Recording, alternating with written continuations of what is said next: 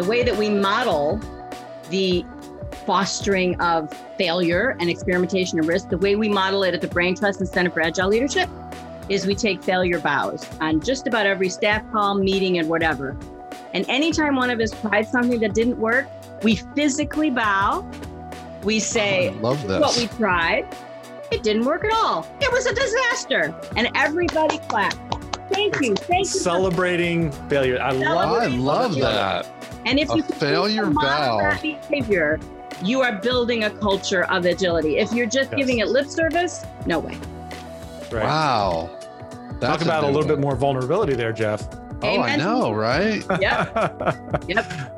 And we love our failure bows. I can't tell you how exciting they get after. that. Like I'm, I'm, I'm thinking this meeting. Do I get to do one? Do I get to do a failure bow? I want to do a failure bow. So what's really cool about that is the main thing is you have to have tried something, which means you're moving the company forward. You're moving yourself forward. And at that point, after the failure bow, people can raise their hands and say, you know, I tried something like that. This worked. Or what if we combined what I tried with Cheryl combined? Oh, nice. And so it immediately creates the forward motion. Welcome to the Leadership Junkies podcast brought to you by Cardavera, the leadership development ecosystem that helps you grow your people, grow your business, and grow your life. We're back today with episode 91, and our special guest is Ricky Schwartz. Ricky Schwartz is the president of the Center for Agile Leadership. And you got it, we're talking Agile Leadership today. The title is Agile Leadership Tools and Mindsets to Enhance Your Leadership, Influence, and Culture. We're going to be talking about what does it mean to be, not do Agile, but be an Agile leader and have that Agile mindset as a leader. We're going to talk about some key differences between leadership and management that I know is going to help you in your everyday leadership and people management skills. We're going to talk about how vital it is to focus on influence as a leader versus power and position. We're going to talk about, of course, trust, transparency, authenticity, relationship building, and vulnerability. And we're going to talk about something that I had never heard before ways to build a culture of risk taking, failure, and learning in something called failure bows. Get ready to have your mind expanded when it comes to leadership and to understand what does it look like to be an agile leader?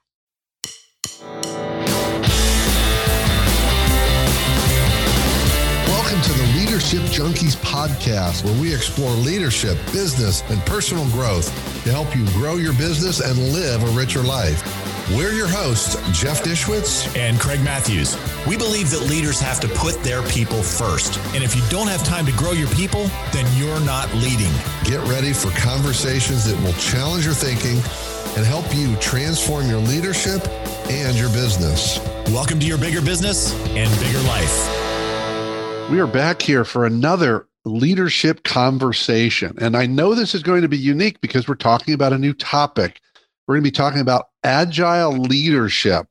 And we've got just the right person for it. We have Ricky Schwartz with us. He is the president, a trainer, and a coach at the Center for Agile Leadership, which is a company that teaches leaders how to integrate the principles and tenets of agile philosophy into their leadership most of you are thinking, wait a minute, agile, this is about technology and software.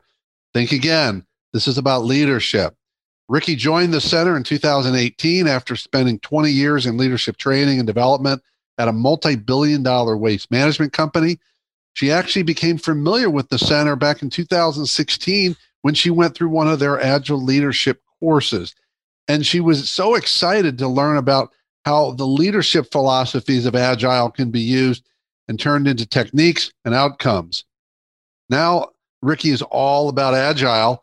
And on top of that, she's also a life coach. She's a founder of My Turn Life Coaching, which has been a great extension for her to extend her passion to help people be better leaders. Here's what Craig and I love personally and professionally. And add that, she's starting on March 10th her own radio show called Transformation Talk Radio. Uh, I'm looking forward to being one of her early guests. And her show is called My Turn Life Coaching with Ricky Schwartz, Reclaim Your Life. So, welcome, Ricky. Thank you. I'm so excited to be here, guys. Yeah, welcome. Thank you. So, Ricky, uh, tell us a little bit of the the Ricky story. So my kind of my favorite part of this journey is the element where I I've been in a leadership position for so many years and every year they offered us the company I worked for was very generous about training and development, thank goodness. And so I found online this this Center for Agile Leadership and I thought I I've never seen anything like this. I want to go take this course. It was a 2-day course. Obviously, I loved it. I loved the staff there. I loved the content. I loved the intent of the training. I loved the purpose of it. And it kind of was very self affirming because I thought, this is how I already think, but the course taught me how to how to apply it. So it was mm. very exciting. I got back from that training like on fire, right? I really was. And uh and it changed in some ways how I was doing things, how I was leading. I, I began to stress more about core values in my leadership approach and so forth. So it kind of went on from there. And then in 2018, uh, this very large billion dollar company that was going to be my future said, No, we're not. and they downsized uh, me and, and several of my colleagues. It was pretty devastating. It was unexpected. Everybody says the same thing. So I thought, well, I don't need to be in the garbage industry. That was never what drove me. What drove me was leading 42 people, particularly remotely. They all had virtual offices. And I thought, whatever I do, whatever industry I go into, it has to involve leadership and it has to involve the, the concept of virtual working. And then I thought, well, who taught me so much about that? It was the Center for Agile Leadership. So I don't know if they'll remember me. I'm just a girl looking for a gig now. So I called Brian Rabon, who's the CEO, and I said, you're not going to remember me. I took your course like three years ago, but I'm at a crossroads and I'm wondering if you have any openings for trainers. And he said, Well, I do remember you. In fact, my whole staff remembers you, which could be good or bad. I'm not even interpreting that. I don't want to know how or why. I really don't. Um, he said, and we all said that in some way or another you would be back, which again is freaky. Um, and he said, and I have been trying to run my parent company, the Brain Trust Consulting Group, and the Center for Agile Leadership on my own, and it's too much. So, how would you feel about becoming the president of the Center for Agile Leadership and also a trainer and also a coach? And I, I, I, okay. So I did, and that's that's how that journey started. Talk about being willing to pivot and allowing for things that are completely unforeseen. that's great, and putting yourself out there. Yeah, so much for that. That was scary, but I'm glad I did. Yeah, absolutely. Well, uh, Ricky, let's jump right into the, I'm sure a lot of people's question. I know it was mine when we first met. What the hell does Agile have to do with leadership? Ah, that's a great question. For those like like Craig mentioned who are familiar with Agile, they always think of it in the the software industry or the software engineering industry or the software development industry. And Agile as a concept did begin in that industry for sure. It started way back in 2001. A bunch of people got together who were in the software industry and said, look, the world has changed. Think about 2001 and IT, right? The world was going a little nuts. The yeah. world has changed, and we're not responding to customer needs quickly enough. We need a whole different way of doing things. And they created what's called the Agile Manifesto. Good. That has, core, that has core values, that has tenets and principles. And it evolved into what are called agile methodologies. So, what the IT industry does is they use these methodologies like Scrum or Kanban or Crystal, it's a whole bunch of them. And, and they have a whole new way of managing projects. So, Brian and the Brain Trust Consulting Group taught those methodologies for like 10 years. And then he realized, you know what? The principles and the tenets that led to these methodologies, the principles and the tenets in that manifesto, they're excellent for good leadership in any industry. He said, Why are we limiting all of this amazingly successful management stuff to the IT industry? Why are we limiting it to this methodology or that methodology? It doesn't really matter from a leadership perspective. These core values and these tenets make better leaders. So he created the Center for Agile Leadership and he took the basis of Agile in the IT industry and expanded it to be leaders anywhere. That's so cool. I used Kanban. Kanban is such a, a great little tool. Fabulous. Fabulous. We use, uh, on, a, on a layman's perspective, we use a task board, which is essentially the Kanban yep. component. And task boards are amazing. Trello is the one I use because you can have it online and it yep. has t- the backlog to do, it has the doing, and it has the done. So at its very basic level, it echoes agile. Why? Because we put one of those electronic task boards up and we have what are called self managing, self organizing teams. They pull down the tasks that need to be done. Everything we're going to talk about today is eliminating that whole command and control element of old leadership mm. and talking about self organizing, self managing teams of new agile leadership. Yeah, it's interesting. The Kanban. So I'm using Asana, which is a project management tool that, that also has Trello. the card and Kanban. Is the old Trello, I think. Go ahead. Yeah. I so it's, it. it's effective. Very so, effective. So let me ask, because I'm the one that least familiar with agile and function. So my question is this: When I hear you talk about task boards, I start to go, "Oh, so this is just about leading projects." Mm-hmm. So is it about leading projects, or is it about leadership beyond a particular project? That's a great question. So, when you're talking about leading projects, I would refer to that as doing agile. Hmm. You're going to be doing things in an agile way. Kanban boards or task boards is one thing, Scrum is another process. Crystal's another process. All of those are processes for managing projects. You are correct. Leaders are not necessarily managers. So if you branch out beyond the word manager and you get to the word leader, leaders shouldn't really be managing projects. Leaders right. should be being agile. In other words, they Correct. should have the agile mindset, which certainly facilitates the doing of agile for their team members. If not, the team members would keep getting stuck because their leader wasn't complying with the, the necessary mindset. But yes, leadership itself is a mindset that enables the individual management processes. Gotcha. So, so let's keep going in down this. So, one of the things I've said, and I, I just love to have your reaction to it, especially in the context of agile leadership. A phrase I use regularly is you don't leader you don't lead projects you lead people yeah. yeah. you manage projects but you lead people and i think often people think no i'm leading this project so i know it's an oversimplification but how does that relate or fit or not with this idea of agile leadership i think it's actually perfectly stated i would say that for the most part if you're in a leadership position so that could be a director middle management senior leadership if you're in a leadership position, our position, no pun intended, would be to steer away from managing people or projects. You shouldn't have your hands down in there. That's why these folks are empowered, they're engaged, they're self monitoring, they're self organizing. What we want you to do is lead from way higher above to facilitate all of those management practices. So we don't manage people, we lead them. We don't manage projects, we lead the people who are managing the projects. So um, this is great. So one of the things Craig and I talk about a lot is the way that we often look at leadership as positional.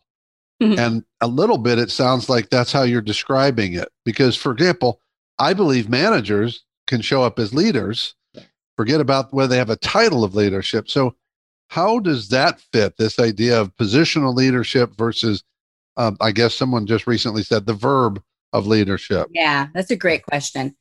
Uh, the person who is expert in the answer to that is Simon Sinek. He can talk forever about how leadership has nothing to do with rank.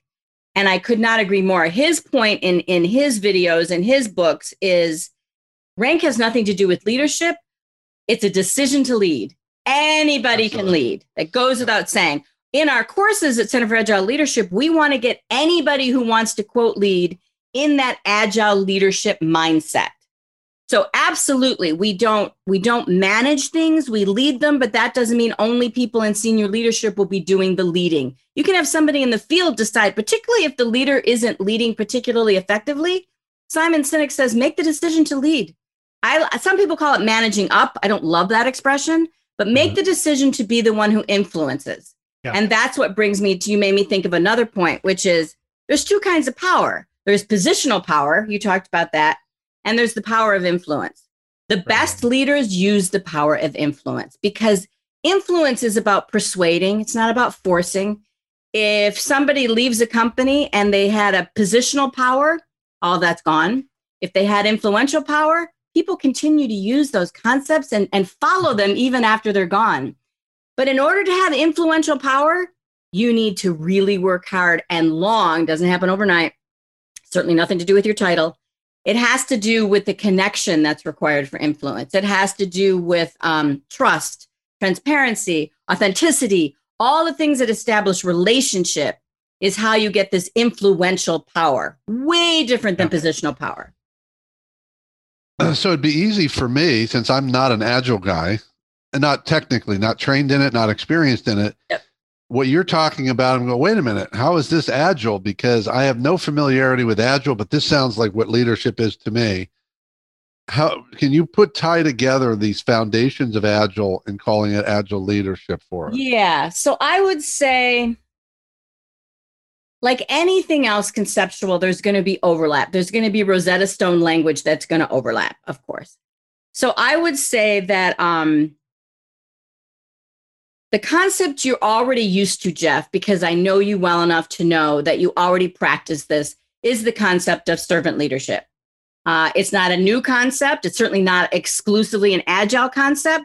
But if I were going to pick one thing where we want the mindset to switch, it's going to be from command and control to servant leadership, meaning clearing the way for the folks who you are leading to be able to do what they need to do. Yes. That Mhm. is the tie in for me. If I'm going to pick what I know about you and other people who might not be familiar with Agile, but have been practicing it without knowing it, that would be the tie in. Remember, I said when I, atten- when I attended the training, I thought, this is resonating with me because I'm already, quote, a servant leadership. I didn't even know that's what it was called, but that's mm-hmm. how I was thinking.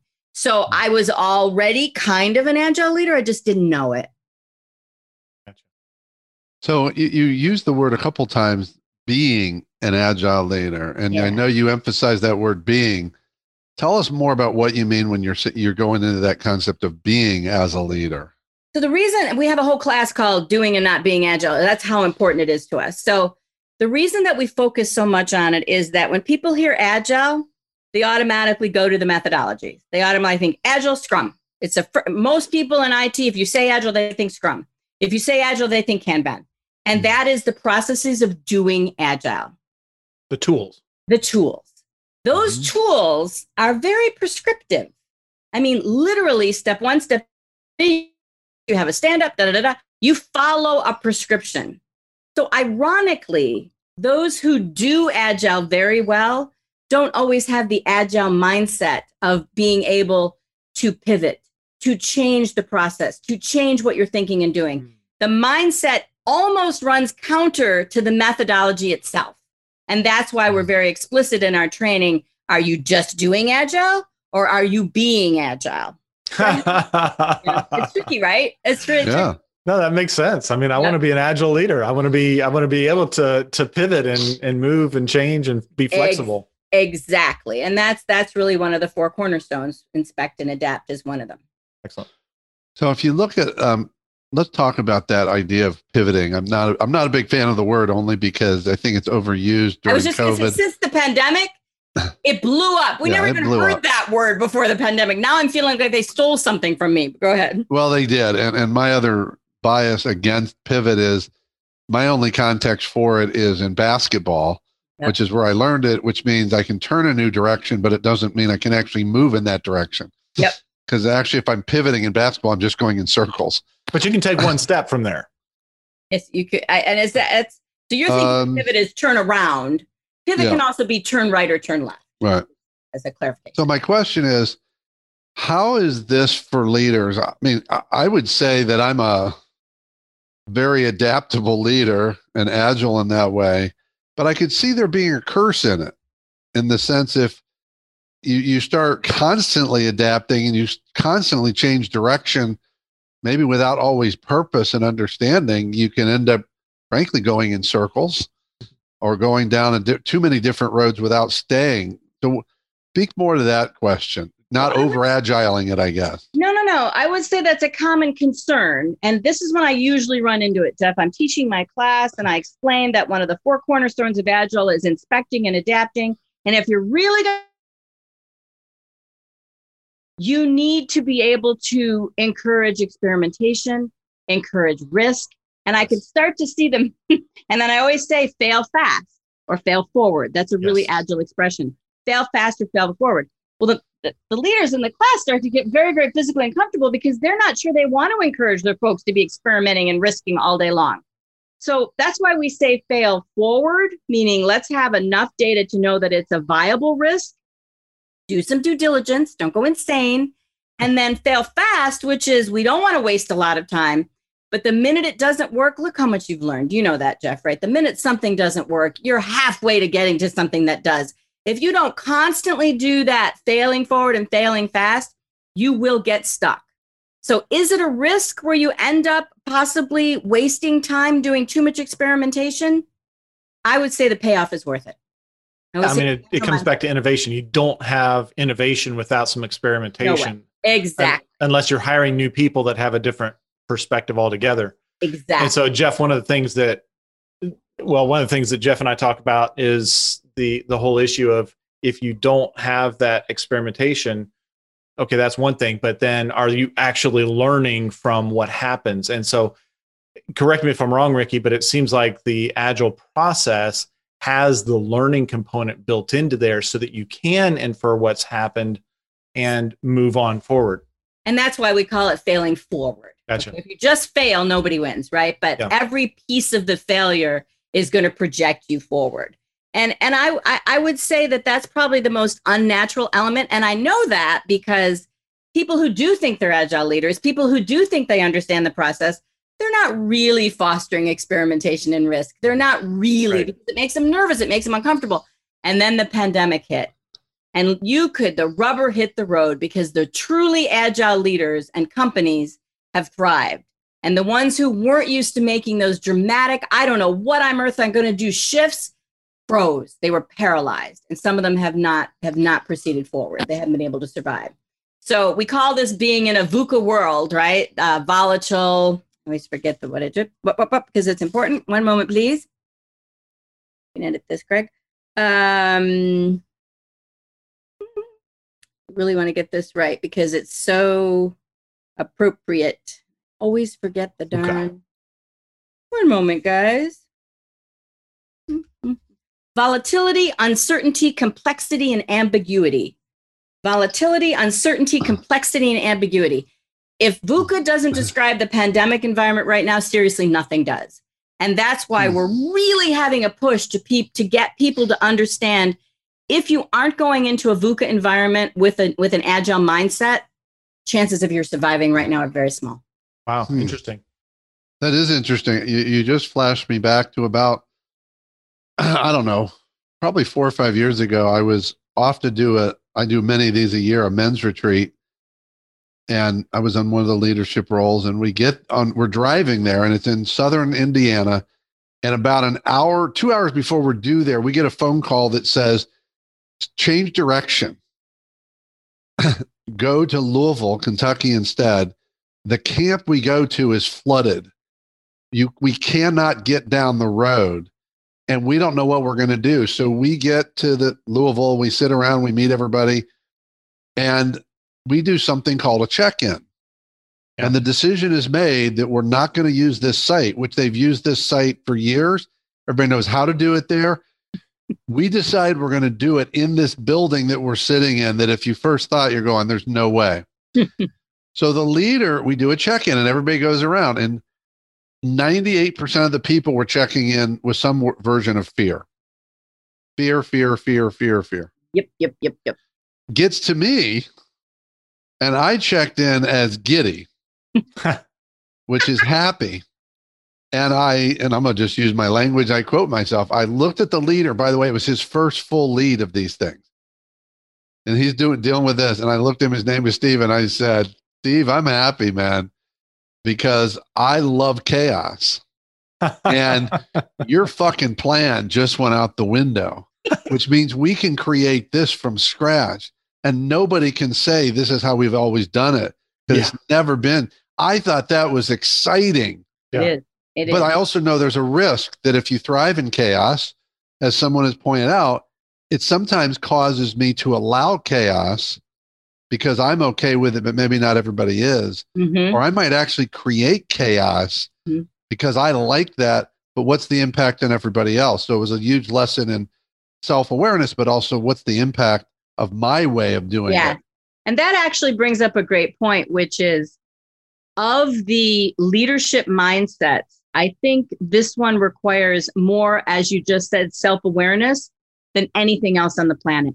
I would say that in order to avoid some of the pitfalls of agile, because there are them, turn pivoting too often, not doing due diligence, having chaos, having people uncomfortable, having people leave because they can't handle the, the environment. That situational awareness, cultural awareness, and self awareness are more key to agile leadership than I think any other kind. Hmm. Hmm. So, so one of the questions I have about this agile mindset uh, and, and what it means for folks, you talked about this idea of taking risks. I'm curious from your work, what do you find is really getting in the way for leaders to create that? Because what I've found there's this this disconnect. Almost every leader I've ever met will tell you they've learned the most from their failures in life. So they technically believe in it, but then they don't create that culture. Yep. Yep. So what's the disconnect? Modeling and the way that we model the fostering of failure and experimentation and risk, the way we model it at the Brain Trust and Center for Agile Leadership is we take failure bows on just about every staff call, meeting, and whatever. And anytime one of us tried something that didn't work, we physically bow. We say, Oh, I love "This is what we tried. It didn't work at all. It was a disaster. And everybody clapped. Thank you. Thank you. for Celebrating failure. I love I love that. And if A you continue failure to model bow. that behavior, you are building a culture of agility. If you're just Yes. giving it lip service, no way. That's right. Wow. Talk about a new little bit more vulnerability there, Jeff. Oh, I know, right? Yep. yep.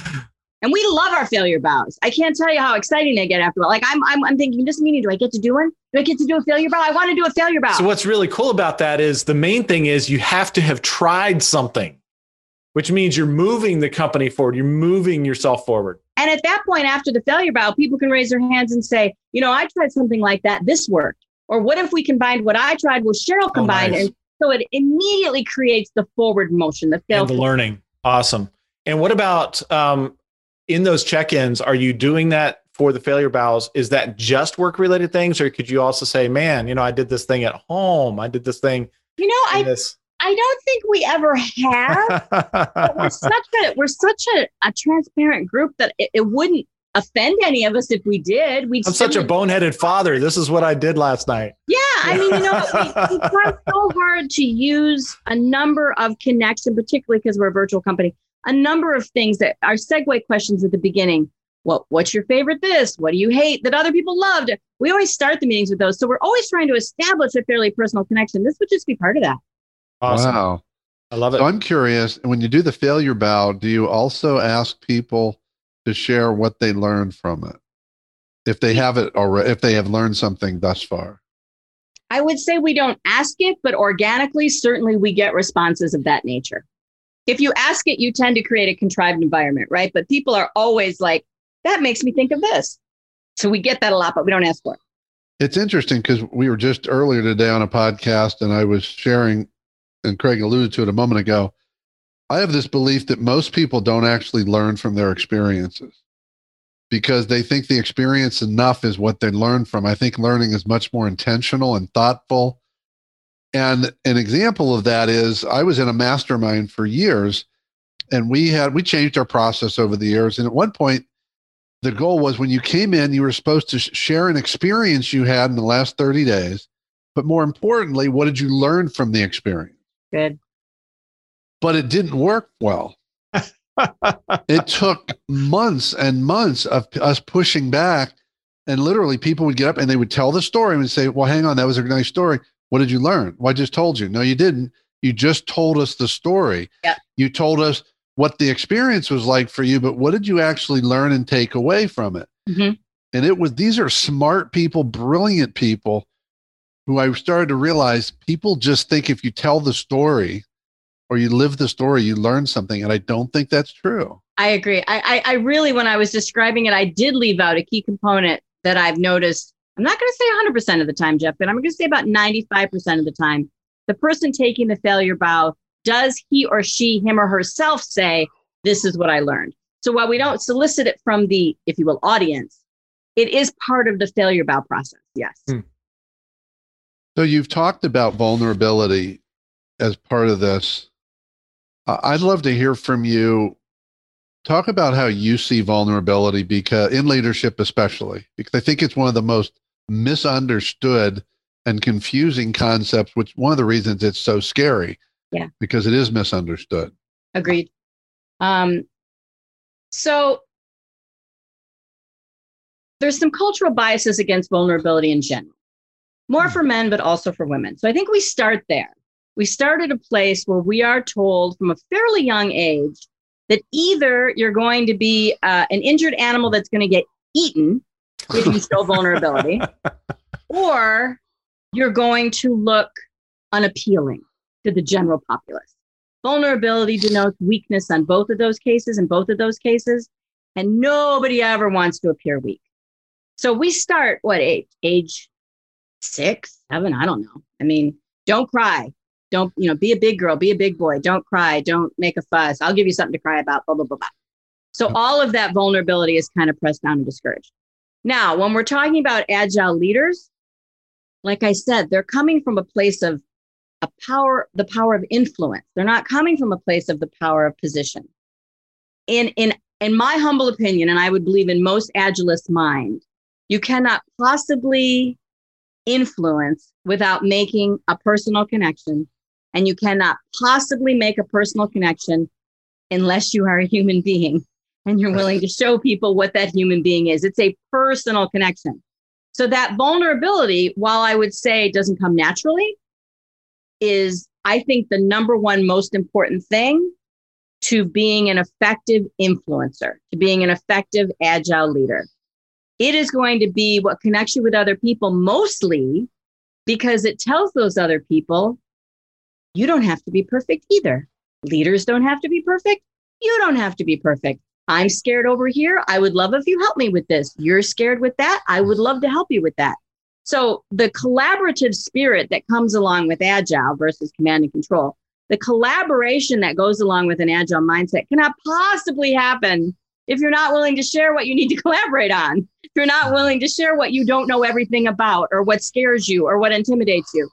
Those are the connections that allow for good leadership. And, and I want to put good in quotes because to me, and I mentioned it earlier, I'm really talking about sustainable leadership. Yeah. Positional power will get you what you need done in the short term. Either you do this for me, Joe, or you're fired.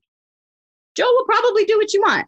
But yep. in the long run, if you leave, Joe isn't going to be interested in doing that anymore. And chances are, moreover, that Joe's going to leave. So when I say good leadership, I'm talking about sustainable leadership, leadership that is going to start slow and endure. So what you're talking about is you're talking about the long game. And yes. here's I always like to shift positions. So we talk about business. Let's talk about agile parenting because mm-hmm. if you take the same concepts back to the parenting, imagine kid comes home from school, we're talking about what's going on. Hey, it's time for your failure bow. What did you fail at today? Right? And the kid gets comfortable with talking about that kind of stuff. Wow, I learned something new. Wow, I tried this. Oh my gosh, what a, what kind of a different child are you going to have? Yes. I would say the the tricky fine line that you're going to walk there, Craig, is that parents make mistakes when they were the kid's age. Oftentimes, those mistakes involve things that are illicit, things that are not healthy, things that are not safe. It's every parent's decision to decide just how vulnerable they want to be under that situation because it is a tendency of the teenage mind in particular to say, well, if you do it, did it, why can't I? They, their brains are not fully developed like they are the adults you have in your workplace. So it can't come quite as naturally in the parenting environment as I would argue it can in the professional environment. Does that? I, I'll, I'll disagree a little bit on that one, just from personal experience. When my boys came of age, you know, I shared with them a story about some of the mistakes that I made in relationships growing up, and they really took that to heart. Oh. And did not go down the same path. Good. That's good. I, I mean, I don't have children, so I'm really speaking um, from um, speculative position. Yeah. Uh, but I know that my friends have a lot of them smoke pot in college, and they really struggle. Do I admit to my son? This is before it was legal. Do I admit to my son or daughter that I smoke pot? Are they going to use that as an excuse? So those are things I've heard, but I've never experienced it. So thanks, Greg. Well, but I also think, you know, there's a question here. Uh, if we're talking about kids, about their level, because you said it's so much about self awareness. And a lot of kids and teenagers aren't, they're not developed to have that yet. And forget about the some of those bad things, so called errors. I could certainly see it backfiring with kids because of the lack of self awareness to say, hey, uh, I failed my math test today. Give me some applause. Because that's not about taking risks, because that's understanding. It's about what risk did we take. Yeah. You know, like I spoke up in class. I didn't like what the teacher was saying, and they thought I was being, um, you know, disruptive. Mhm. But I thought it was important. Those kinds of things, because that's what we're looking at in leadership. Yes. You know, we don't in in the workplace. I guess as I'm saying this out loud, it's the same thing. We don't want someone to come into the group and say, "Hey, I completely missed the deadline. I failed to support the whole team, Yes. and I made so many major errors. We just lost a huge client. Come on, help me Yeah, out here." I, I would say, and th- and I've heard that from other students, and I should have thought of that as we were speaking. when we say to fail fast and fail forward, it's not to fail at what you were assigned to do. It's you failed at something that nobody asked you to do, and you were just trying something new. That's Or- where those failure bows come in. or in the context of I'm trying to get this particular project done. I tried this as a solution to get this done, and I tried this as a solution, Exactly. and one of those failed. But because of that, I had to find another way to get that done. Yes, exactly correct. I think that is a very important distinction because, uh, you know, human beings in general, probably kids more than adults, but in general, we will find any excuse to use what we've learned against the person who taught it to us. Right. so that we want to watch out for that. Well, there's it's interesting. You said you talked about the resistance to vulnerability, but also this deep-seated resistance to failure. I think it's I think man, I'm just feeling like this has to be such an ongoing conversation. I'm thinking back to a small group I was a part of a few years ago in Cleveland. We got together and said we want to put together a small amount of money. We're going to put the word out. We're going to ask micro businesses to come to us who want some money that we can help them with. And one of our mission statements is to invest quickly and fail often. Because we what we realize is in the culture in the business community, it's all about picking the winner and you're not going to go with any risk and you're always going to try and minimize your failure. So 10 or 12 of us got together and, and all 10 or 12 of us thought, this is awesome. The 13th person who was part of the conversation kept saying, you're you're really going to try and fail on purpose? I said not intentionally fail but super wide open to failure. And he he was a big money guy. He worked for Yes. a big private investment company. He said we can't make mistakes. I said but you make them all the time. And what was cool about that well learning was to see how there was resistance. Yeah. but the outcome was i think we put money in about seven or eight things. Perfect. And all but one of them failed but it was a success because they're still around even today Yes. and we saw how they got an opportunity to create something if we had got it tried to get it perfect maybe we invest in three of them Yeah. Right? Yeah. And that's just that's the the same principle applies whether you're talking about money investments, time investments. It's all investments that are going to take resources, whatever that resource is, and the leader has to not only allow it, they have to encourage it. That's what I mean by modeling. There's a So big difference. Let's take a quick break and hear from our sponsors. The Leadership Junkies podcast is brought to you by Cardivera. Cardivera is a leadership development ecosystem with training, coaching, resources, events, and a community to help you grow. At Cardivera, we believe that you can't grow a business bigger than you, that your company is limited by your growth. We blend personal growth with leadership, team, and business growth to give you a single place to grow your people, grow your business, and grow your life. You can find out more at cardivera.com. Welcome back. Look back at Andrew Carnegie. He says, "Put all your eggs in one basket and watch that basket." Watch. Right? On the other hand, what we're talking about here is let's have lots of baskets. Let's let's put an egg here, an egg there, and the other egg over there, Yep. and let's see which ones the, the fox doesn't take. Right? And I and I would say his era is showing in that quote. I, I would oh, that's say, good point. yeah. I mean, there Context. traditional management worked so well during the industrial revolution because it was just pieces going down an assembly line you do the Yeah. same thing every single day nobody's going to be innovative you're not going to move it a different way you're going to do so the, the industrial revolution led way to the it revolution eventually and that's where we needed to have the agile environment because it changed so fast it would be like if henry ford kept changing the assembly line every day oh my gosh but if he didn't have a way of handling that everything would have fallen down you mentioned hmm. by the way failure jeff and one of my podcasts, which you are episode 39 and episode 41. Thank you again. the name of the podcast is Becoming a True Agile Leader.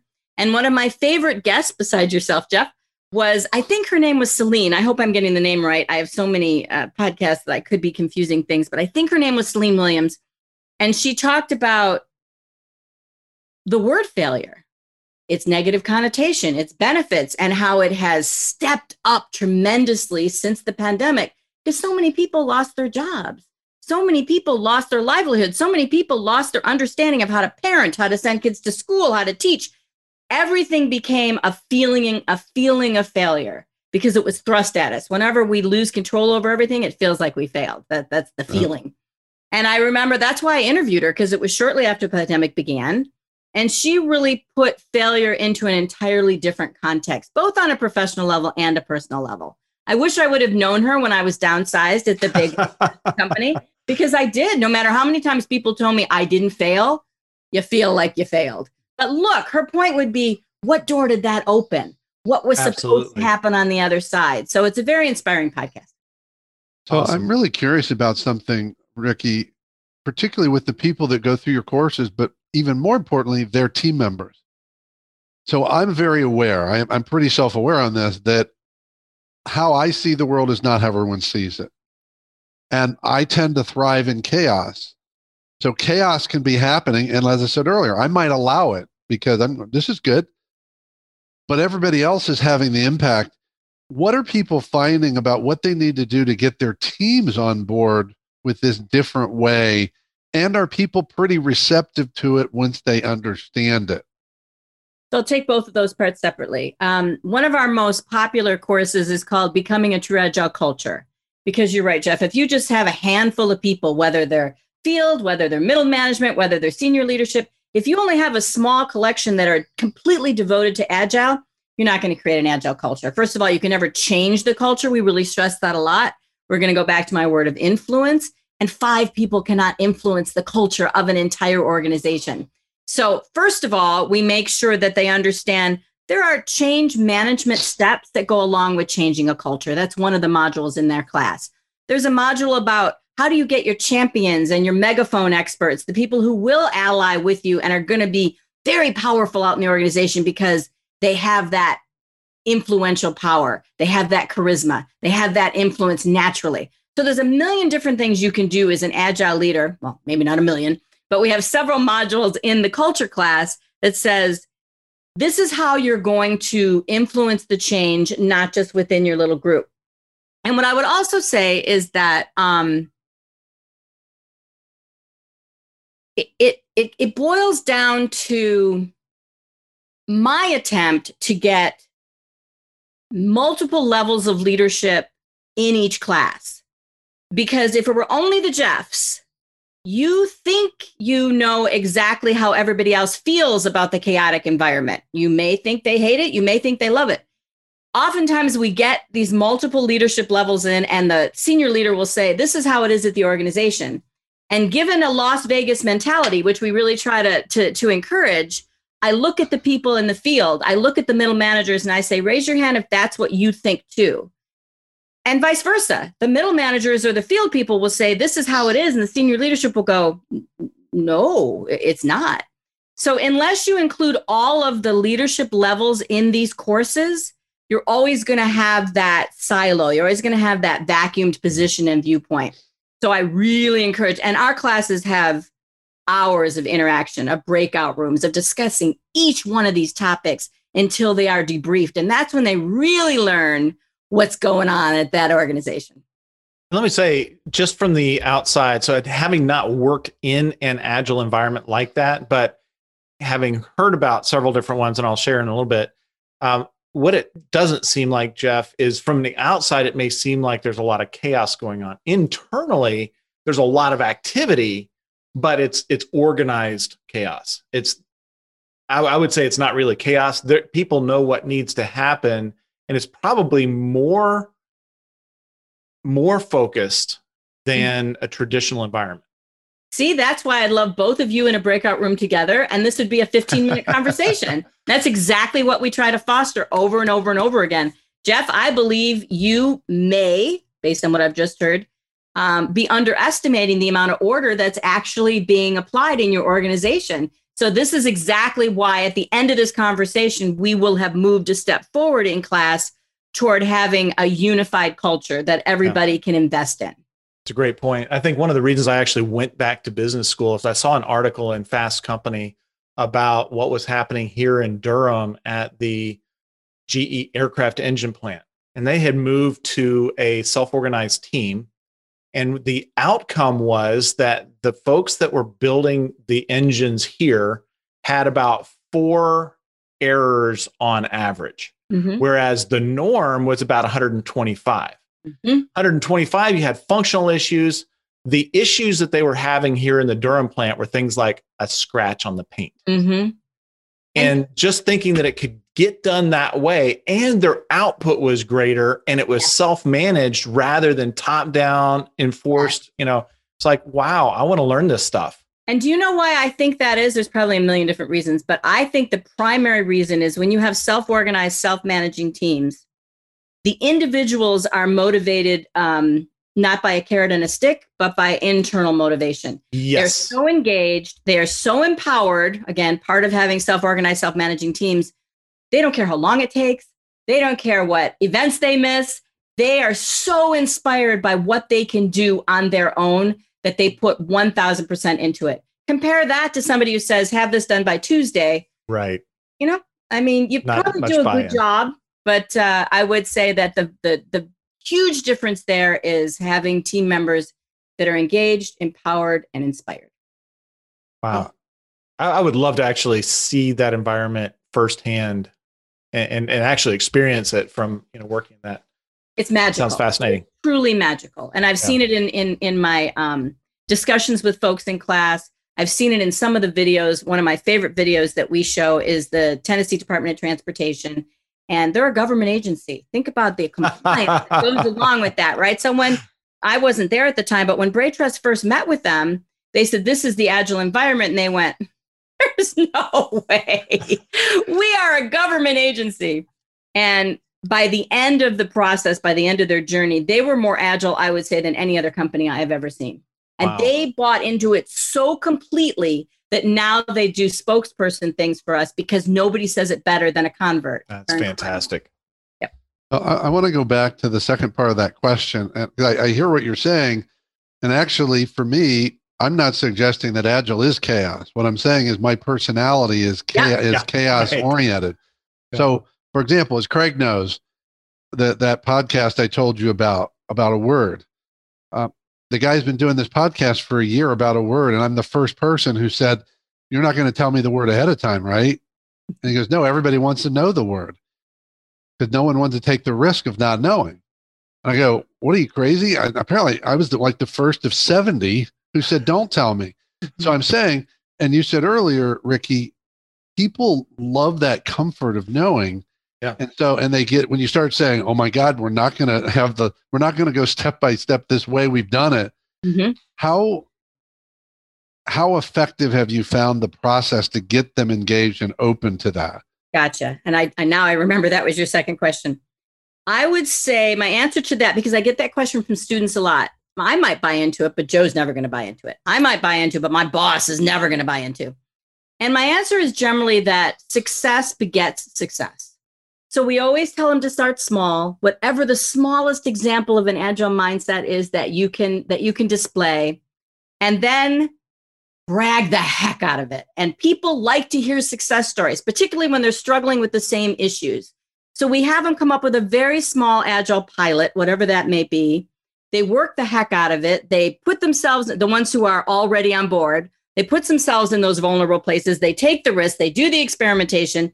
And at the end, maybe not in a week or a month or six months, but at the end, now they are the influencers. Now they go out to the ne'er do wells, to the people resisting it, and say, look, we weren't sure it would work either, but here's where we started. Here's where we were having problems, and here's where we are now. Mm. Nothing influences more than successful stories. Nothing. I'll, I'll, tell you though, one of the things to really be cautious about in any kind of a change, you know, any kind of transformation process is if you started down that path, everybody gets the training, you go into there, you got this one manager that's just not really seeing it for what it is somebody comes back, hey, you know, I failed. What do you mean you failed? You know, beat them up, right? Amen. And they they're like, okay, um, maybe he didn't get the memo, so they do it again, and you know, they get beaten down. Pretty soon, that whole thing fails. So what I would say is that we want to speak to people in a language that will not make them anxious. So if I had a manager or a leader that was not on board with Agile yet, maybe didn't even understand it, I would not go up to the manager and say, Hey, I failed. Look at me. But what I would say is, what I experienced last month was I tried this, it didn't work, and here's what I learned from it. Now the manager isn't seeing the word failure anywhere. Right. Eventually, you can go up and say, I failed, woohoo. But for now, speak to them in a language that will resonate with them. Be yeah. very, again, self aware, culturally aware, and socially aware. Yeah. But it's also up to the people going through a process like this, I mean, at every level to assess who's in and who's not. Exactly. In fact, one of the things we do in one of our courses is we create a roadmap, uh, an influence roadmap, if you will. And we have them spend the breakout time. They never leave any module until they have next steps established. They're going to do something when they leave if it kills me. So they write out a roadmap that says, who do I want to influence first? Why? does that person have a lot of influence over here? Who do I want to wait? Who do I want to influence second? Who do I want to bring into my circle of agile for second, third? And you literally create a map where A goes to B goes to C. It's very strategic. If you attempt to apply any cultural change without strategy, chances are pretty slim you'll get it through to everybody. So you got to figure out who's from Missouri and has to see the the absolutely the show me state, baby. You got to figure out who are the show me's, who are the ones that resonate because uh, a lot of managers and leaders, what works with them are white papers and case studies. White papers and case studies. There, I, I, there's a there's people a, actually read those still. Oh yeah, absolutely they do. Oh, they're driven by it. Are you kidding? So if you take Insights Discovery, which is a personal assessment tool, which is one of my favorite personal assessment tools, um, Red is I'm just going to do it. That's the energy of red. Yellow is I'm going to make sure everybody's happy. Green is I'm going to create a relationship with everybody before I try to make a change. And blue is I am data driven. Do not come into my office until you have lots and lots of data. The pe- the yellows, they don't like the blues. They're like, I just want everybody to be happy. The blues don't like the yellows. Where is the data? Figure out what your manager is, whoever you're trying to influence, and speak to them in that regard. So, uh, God, I love this, Ricky. One of the things I know, one of the points, because you shared a number of them before we got on around agile leadership, you talked about the upside down org chart. And I'd really love you to speak to that because I think so many organizations are either in the old mindset of an org chart or, you know, they throw around this word. We have a flat organization. Yeah. Yeah. Well, what does that actually mean? They go, yeah. uh, I don't actually know. They just keep saying it. The org chart, they'll say the org chart looks the same. Promoted. That's what a flat organization. Yeah, the org chart looks you. the same. I don't know what exactly. the hell they mean. They mean so you're not. Talk about what that means in agile leadership. So, um, there's in my podcast, I think podcast three through twelve, I actually dramatized the ten mistakes that leaders commonly make, even once they've started to embrace agile. And every one of them is kind of a dramatization of that mistake. Some of them are funny, some of them are silly, but all of them say you're going to recognize yourself in this, whether you like it or not. And one of those podcasts is about the fact that your organizational chart is upside down. Almost always, when I get to this point in the teaching, somebody from HR, and I always encourage people from HR to be there. Do not attempt to do this without HR support. Eventually it just dies, dies on the vine. So I encourage HR to be there. But when I get to the thing about your org chart is upside down, they their heads explode. Like, well, we can't change our org chart. We've been living with it for you know a hundred years. So am I implying that you need to change it at the HR level? No. I, I think that there are very valid reasons why the HR level has to have a hierarchy where the senior leaders are quote at the top and the the field people I'll call them are quote at the bottom.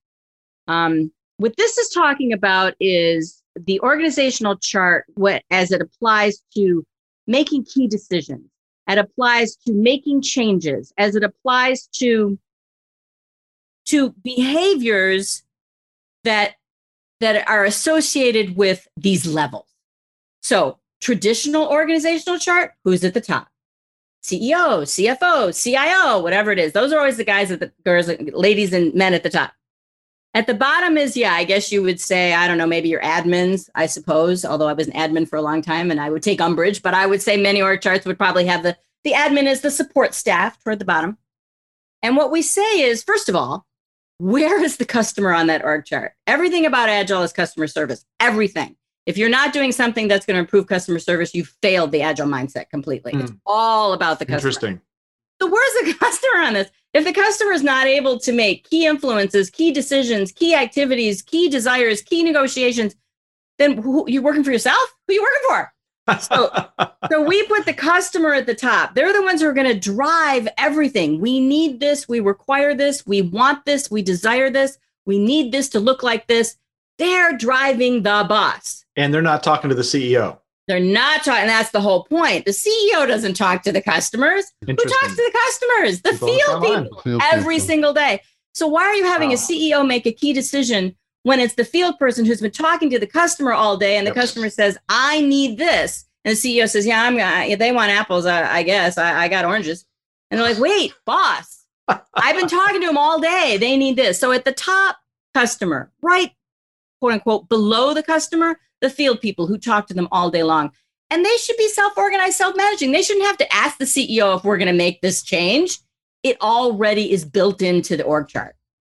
Below them, that's the middle managers, I guess you'd say. And their job is to support the field guy. What can I do to clear your obstacles? What can I do? I'm not talking to the customer. I'm not going to make decisions without you. Go ahead, Craig. You had a question? Yeah. So I'm just wondering. So when when you say okay, they should just go ahead and make that change, that sounds like there there may be a an expense related to that that may need some approval from somebody that has a bigger perspective. We we at Brain Trust we have a limit on the discretionary decisions people can make. Okay. So company's different. If you go to the Ritz Carlton, their janitorial staff, for example, yeah. have up to five hundred dollars that they can spend to make a customer happy. Right. And, and, it could be I didn't get my soap, I didn't get my whatever it is. They have up to five. Anything above that, yes, you're going to have to go to okay. way below in the org chart. Very good point. So what do the middle managers do? They support those field guys, get obstacles out of the way, get resources if necessary, agree to resources if necessary. Then way down at the bottom is the CEO. The CEO has the vision and they're going to support everybody above them, not the other way around. So, so that right, your your your question slash comment, Craig, uh, raised another question for me.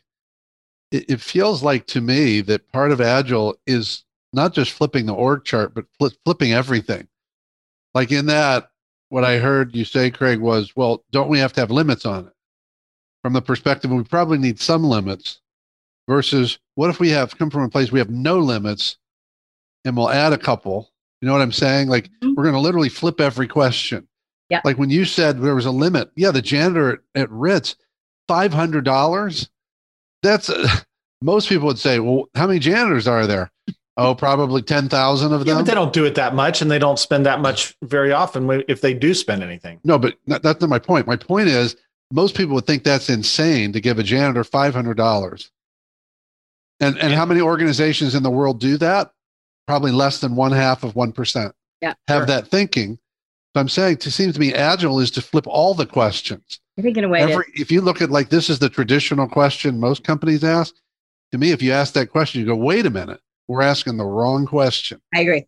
We're and I would also say around. one of the concerns, um, and by the way, I think I said janitorial. I was really referring to housekeeping. Forgive me if I said jan- they're essentially the same thing, but you know, the ones who clean the rooms.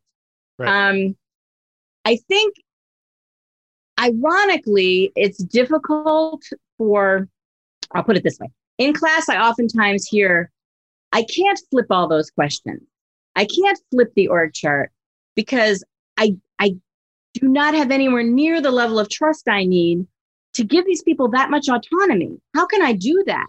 And my answer is always the same. If that's the case, you're not paying enough attention to your hiring process. It mm. all begins in the hiring process. Whatever, if you're using behavior based interviewing, if you're giving them self assessment tools, if you're having them do Strengths Finder, whatever you're doing, you need to find individuals, regardless of their experience. One of the other mistakes that agile, that non agile leaders make is they look at the resume and if it's missing right. experience, they pass it on.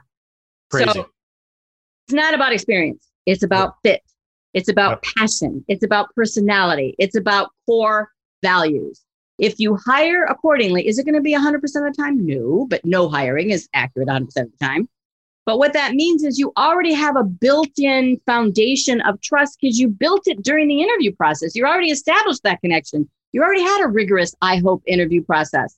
So at that point, all you have to do is trust the people you hired. That's the whole concept behind Agile. Trust the people you hired. No, and- that sounds that sounds easy, but not everybody. I mean, a lot of managers will come in a lot of leaders will come in with baggage. Yep. And that baggage is, you know, in this other company, man, I got burned when I trusted this person, you know, yep. blah, blah, blah, blah.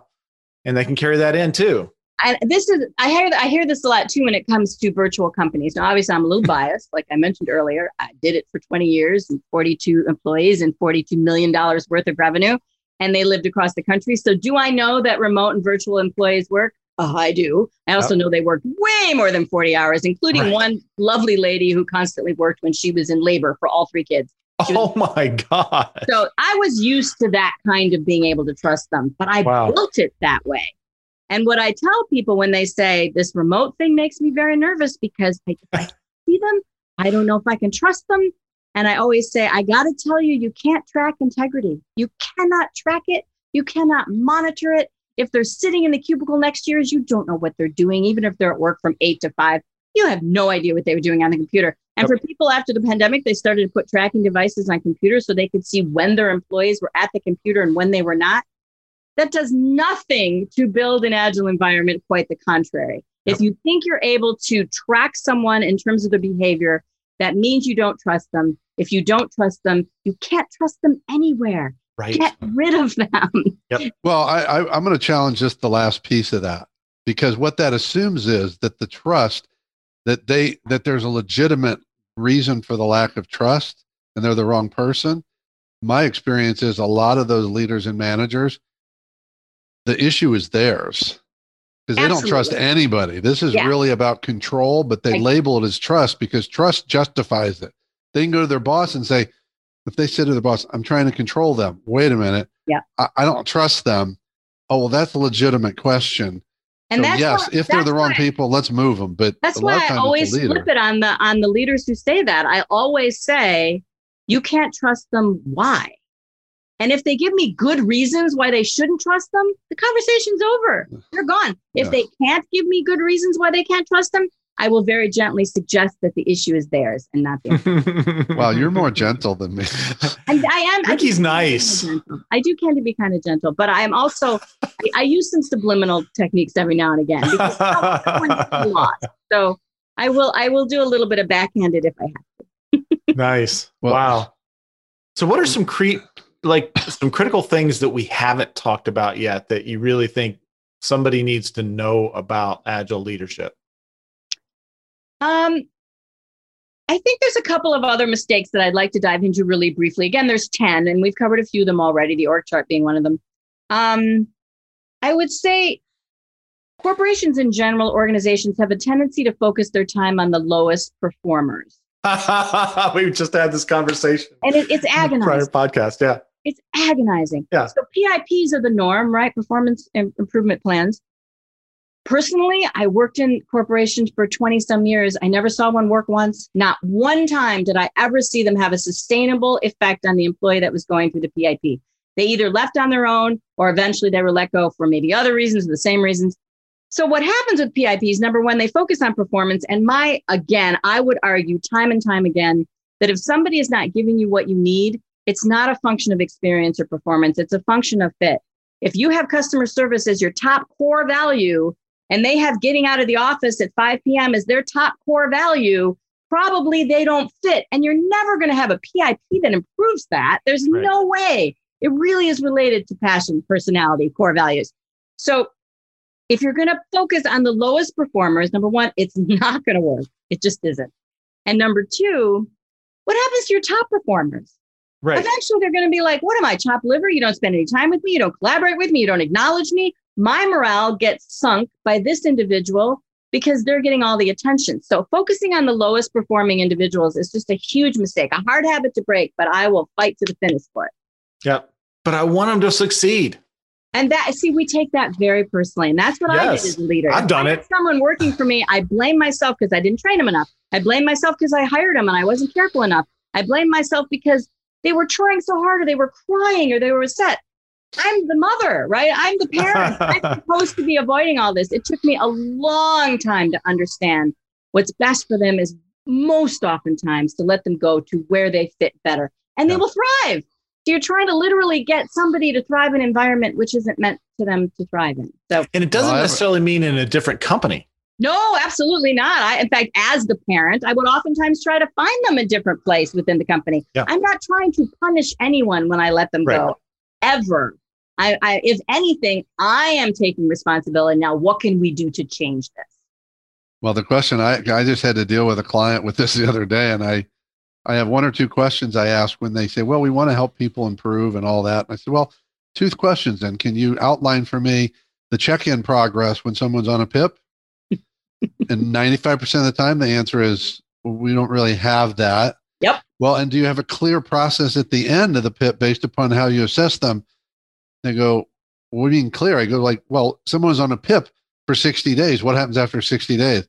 Oh, I don't know. Sometimes we don't even deal with it. It just they, like the pip just i said nothing actually happened mm-hmm. yeah okay why yeah, we do got a it problem.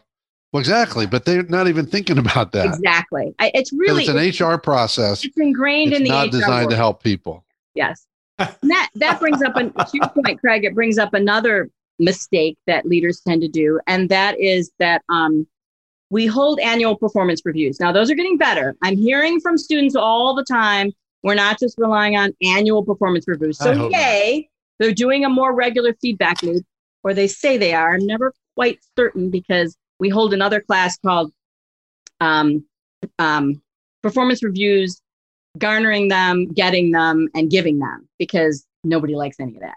So whether they're really giving regular loop feedback, I pray that they're telling the truth. I can't be 100% certain. Um, but even if that's the case, we still don't have, we still are talking about performance, performance, performance. And again, I'll argue to the death that most performance related issues have nothing to do with their skill set, their experience, even their desire. It has to do with their fit. So, what we do at Brain Trust and at Center for Agile Leadership is we have regular, I'll call them fitness exams, where we list the company's core values. We have a conversation with the employee and we say, How you doing on this one? You, you, you, you feeling it? You feel like you're doing it. You feel like you're fitting in with it 100% of the time, 50% of the time, never. You can give yourself a minus, a plus, or a zero. You can give yourself a scale of one to five. Now we're talking about fit. Now, when we talk, if they have zeros across three of the five core values, they're probably not a good fit. They could be brilliant. They could be the best trainer in the whole world. But in our company, they're not going to be happy. And eventually, we're not going to be happy with their quote performance. Hmm. So to me, it's a lot more about core values, core values, core values. And speaking of core values, 99% of the time when I teach my courses, I have them write down their organization's core values, their purpose, their mission, mission, and their vision. And most of them don't even know the difference between mission, vision, and purpose. Most of them don't know their core values. So here they are working in a VUCA environment with no beacon. They have nothing. They have nothing to say. This is, if we're going to make a key decision, does it align with our core values? Does it align with our mission? Does it align with our vision, our shared vision? Does it align with our purpose? If it doesn't, you're just willy nilly. You're just failing for no reason. So like those, those big guys, those those uh, guys on the side of the road with the air things. Exactly. That's exactly what you're doing. So I cannot stress enough how important it is to have a very collaborative exercise with your teams, and we teach you how to do that in one of our courses that says what are our core values, which are going to drive the mission, drive the purpose, and drive the vision. And what's the difference between those? The vision statement is we want to be the absolute best in the whole wide world. It's very lofty. The mission and the purpose are much more specific, the how and the and how, how you get there and what you do to get there. So they're really important distinctions, and people exist their whole lives and never even pay attention to them. You can't be an agile leader without having those as your beacons. You can't.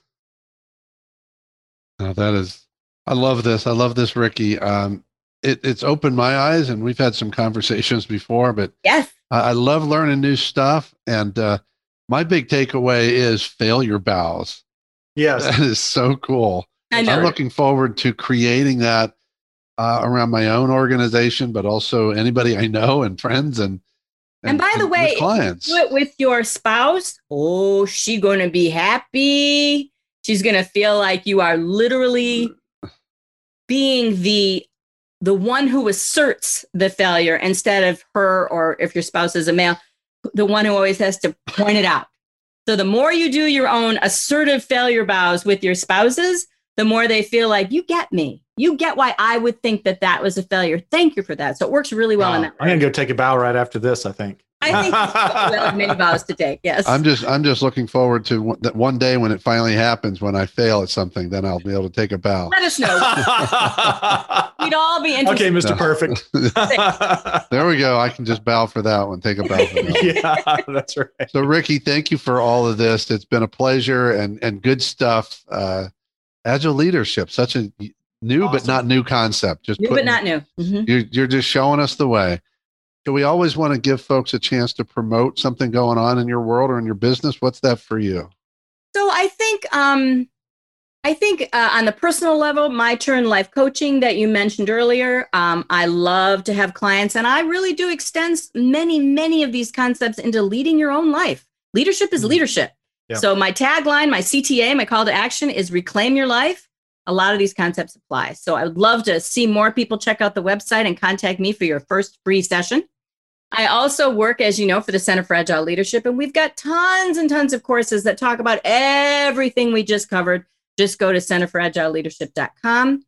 And then lastly, my sister company, Brain Trust Group, also has a website where they teach not just agile leadership courses, but um, they teach all the methodologies we were talking about. So if there are folks out there in IT and want to become a Scrum Master or a Scrum product owner, uh, those classes are available as well. They also or, offer certified agile leadership courses in addition to the ones that we teach.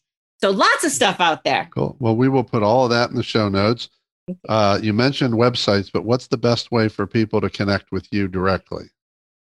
I would say, um, I would say the website has a, a general inquiry form instead of people having to remember my email address because it's really long. I can certainly give it, which is ricky.schwartz at centerforagileleadership.com, but that's horrible. And I don't think anybody remember it because Ricky is R I K K I and because Schwartz is S C H W A R T Z. It takes me forever to type in all those letters. So I think the most direct route is to probably go to any of the websites we talked about and go to the inquiry form. Just Cool. make your email RS at. I, if it were only up to me, my CEO was not as agile when it came to the Oh, uh May have oh. Called out. the nomenclature was the nomenclature was the nomenclature. All Wow. right. Well, we al- we always like to finish with a couple, one or two signature questions. In the interest of time, I'm going to pick one. Okay. And I'm going to go with uh, wisdom. What's that one piece of wisdom you want our listeners to leave with? You know, I think I touched on it earlier, but Simon Sinek is very clear to say that leadership is is a team sport. It's not about your position. It's about what do you want to do, what are you willing to do, and how vulnerable are you willing to make yourself to have others come in and help you. He, I think he gives an example where scuba divers always have a partner in the water. If you want to be a leader, you're going to need a partner in the water. So don't think you can do it all yourself. And if you think along the lines of what we talked about earlier, don't think about power as being positional. Think about it as being influential. Think about forming those connections, forming those relationships. And that to me is the only way you can have a relatively guaranteed length of endurable leadership. Life is just better if you have good relationships. It is, and and for a long time, leaders never thought about relationships. Again, you go back to the fifties, nobody cared about relationships. Right. It's funny. We had one podcast guest talking about somebody that he was working with. He's like, "Oh, you know, leadership it, it deals with relationships." Um, okay, so he put he not being a relational guy himself, he put together a structure. Okay, these are the things that I need to do, so that I show people that I actually care about them because I do, but I have to have the structure. Good. And by the way, while I'm on the subject of Simon Sinek, because this was the other question you could have asked Jeff, and I will just go quickly. Simon Sinek is probably one of the best experts on leadership in the world. He has a book called Start with Why. I love the book, but really, uh, the book is based on his TED talk called How Great Leaders Inspire Action. Yeah.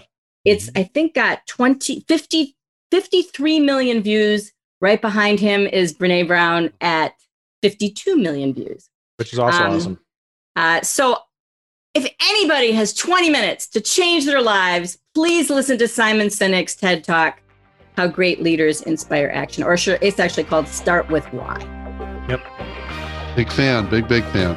Well, thank you, Ricky. Thanks for all you bring. And more importantly, thanks for all your work at the center because you're touching leadership, which means you're touching lives every day. So thanks for all you do. Thank you guys so much. It was a pleasure. Yeah, Bill Joy. Bye.